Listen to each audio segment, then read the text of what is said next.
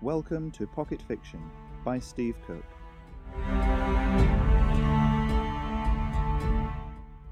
Poison Root, Chapter 12 Lauren.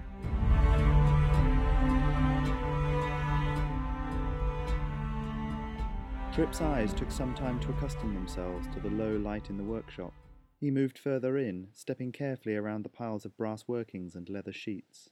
Hello, he said, his voice swallowed by the huge jumbled space. He cleared his throat. Anyone in here?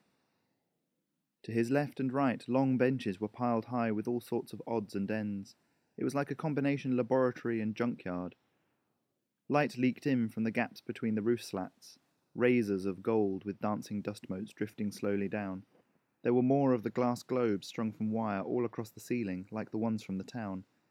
Around the corner of the bench was what seemed to be a larger pile of metal rubbish, partially covered in a sheet. What looked like a claw was poking out from underneath, another part that looked like a boot. Suddenly the sheet covering it rippled, and it moved. Trip froze, heart in his throat, as he realized it was man shaped. Long seconds passed. Then it moved again, and this time Trip saw it, the wind blowing through a small gap in the boards, gently lifting parts of the sheet. It wasn't alive, wasn't even capable of life, just some sort of suit of armour. He straightened up from where he had been crouched. As his head came up, it collided with a large flat piece of metal sticking off one of the benches. The sharp pain came at almost the same time as the rattling cacophony of hundreds of brass parts falling off the bench, hideously loud in the darkened workshop. It seemed to go on forever. One final piece rattled down, landed on its edge, and rolled away. Trip clutched at his head, holding his breath as the noise echoed around and finally died away. He slowly breathed out. The glass spheres flashed into life, illuminating the entire workshop. Tripp screwed his eyes shut against it, barely able to keep them open. Who are you? The voice was young, female. Tripp blinked to try and clear his vision. I'm Tripp, he said.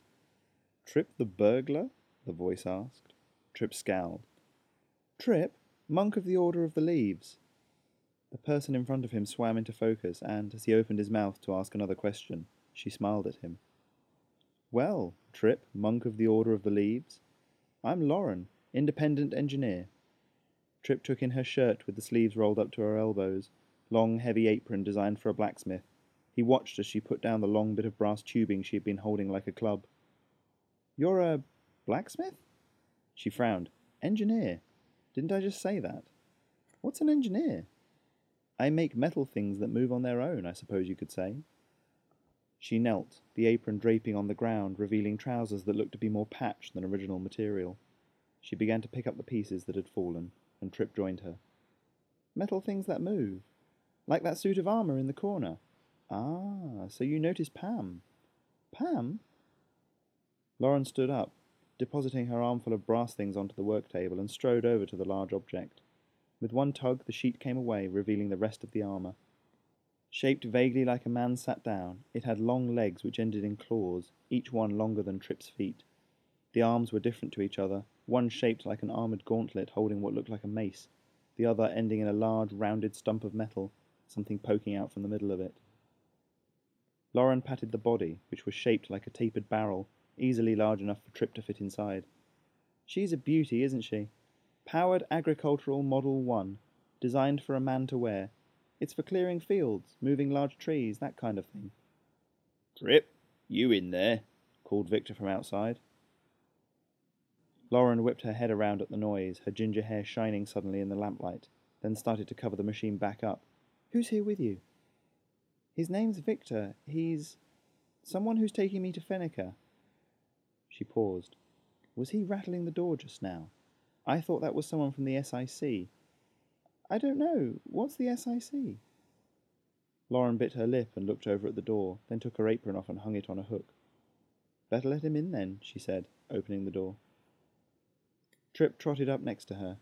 As the door opened, Victor stepped back and placed one hand casually on the hilt of his sword. Hello. You must be Victor, Lauren said with a bright smile. Victor narrowed his eyes at Trip.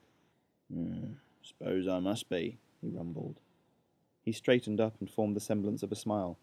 Sorry to disturb you, young lady. We was looking for Richard Mantleson. I'm guessing the years have fuddled my memory. We'll be on our way. Wait, Lauren said, and something in her voice made Trip look up at her. I suppose you'd better come in. She stood to one side to let them pass, then closed the door behind Victor. As Lauren led them over to a small carpeted area set up with armchairs and an open fire, Trip took a moment to have a proper look around. Huge constructs were hung from the ceilings, filling every empty space. Piles of plans for things that looked like animals, trees, a bird. Cups, mostly half full with some sort of brown liquid, piled up with wooden plates covered in food debris. The place was a mess. He stood awkwardly as Lauren swept a few shirts and a pair of boots off one of the armchairs. Sit, please, she said, then slumped down into the other chair without waiting for them. Trip looked at Victor. He raised his eyebrows and sat in the chair, so Tripp sat cross legged on the floor. Maybe I should introduce myself properly, Lauren said, staring into the cold fireplace. My name is Lauren Mantleson. Richard is. was my father. Her hand went to the open neck of her shirt, fishing out a thin golden chain from which dangled a pendant. There was silence for a moment. Then Victor said, I'm right sorry to hear he's gone. Trip heard the gruff note in his voice and looked over at Victor, but the man was staring at the floor. These three years past, sir, Lauren said, smiling sadly. He spoke about you often, Victor, always with a sort of half smile on his face. She began to play with a wisp of hair by her cheek. There wasn't much of a funeral.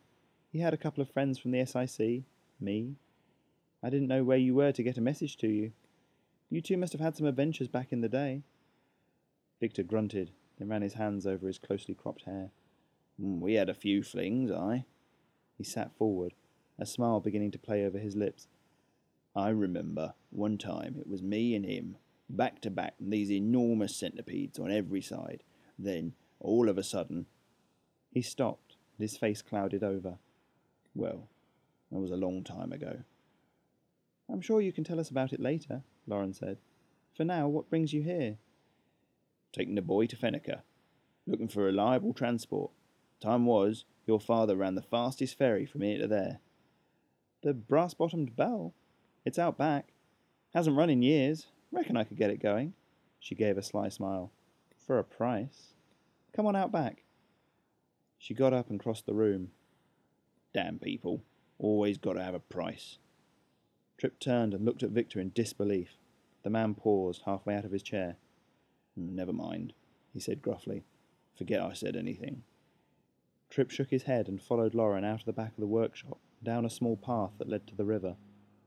A pier there was badly in need of repair. A pier there was badly in need of repairing. The planks were rutted and scratched. Piles of poorly coiled rope were frayed and disintegrating as they were exposed to the elements and the metal fixings were rusted through. He carefully picked his way between small crates and a wooden barrel that was leaking something black and sticky. Not had much occasion to use the bell now that Dad's gone, Lauren was saying.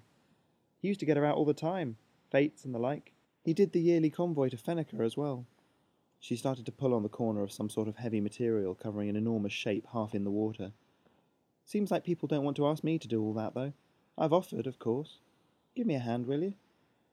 Victor and Trip each grabbed a corner, and together the three of them pulled the fabric loose.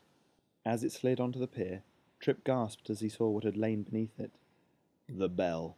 Still beautiful after all those years, Victor murmured, equally amazed. It was an incredible sight. It was like a windmill and a boat had collided, the end result being made entirely of brass. It had some sort of bladed corkscrew at the front, half in the water, and a pair of large paddle wheels either side. A tall chimney stuck up roughly where the mast would be on a sailboat. The sides were sleek, lined with railings that were themselves works of art with fine scrollwork and brass moulded statues. The whole thing was badly in need of a polish, it was true, but the sun glinted dully off its hull none the less. How long do you need to get her going? Victor asked. Lauren was already digging in a nearby toolbox. She looks better than I remember. Chances are she still runs. Give me a minute. She jumped on board, neatly vaulting the railing, and opened a small hatch in the deck. You travelled with her father? Trip asked, watching as she pulled bits of piping out and threw them over her shoulder. He's. he was one of the finest engineers in the country.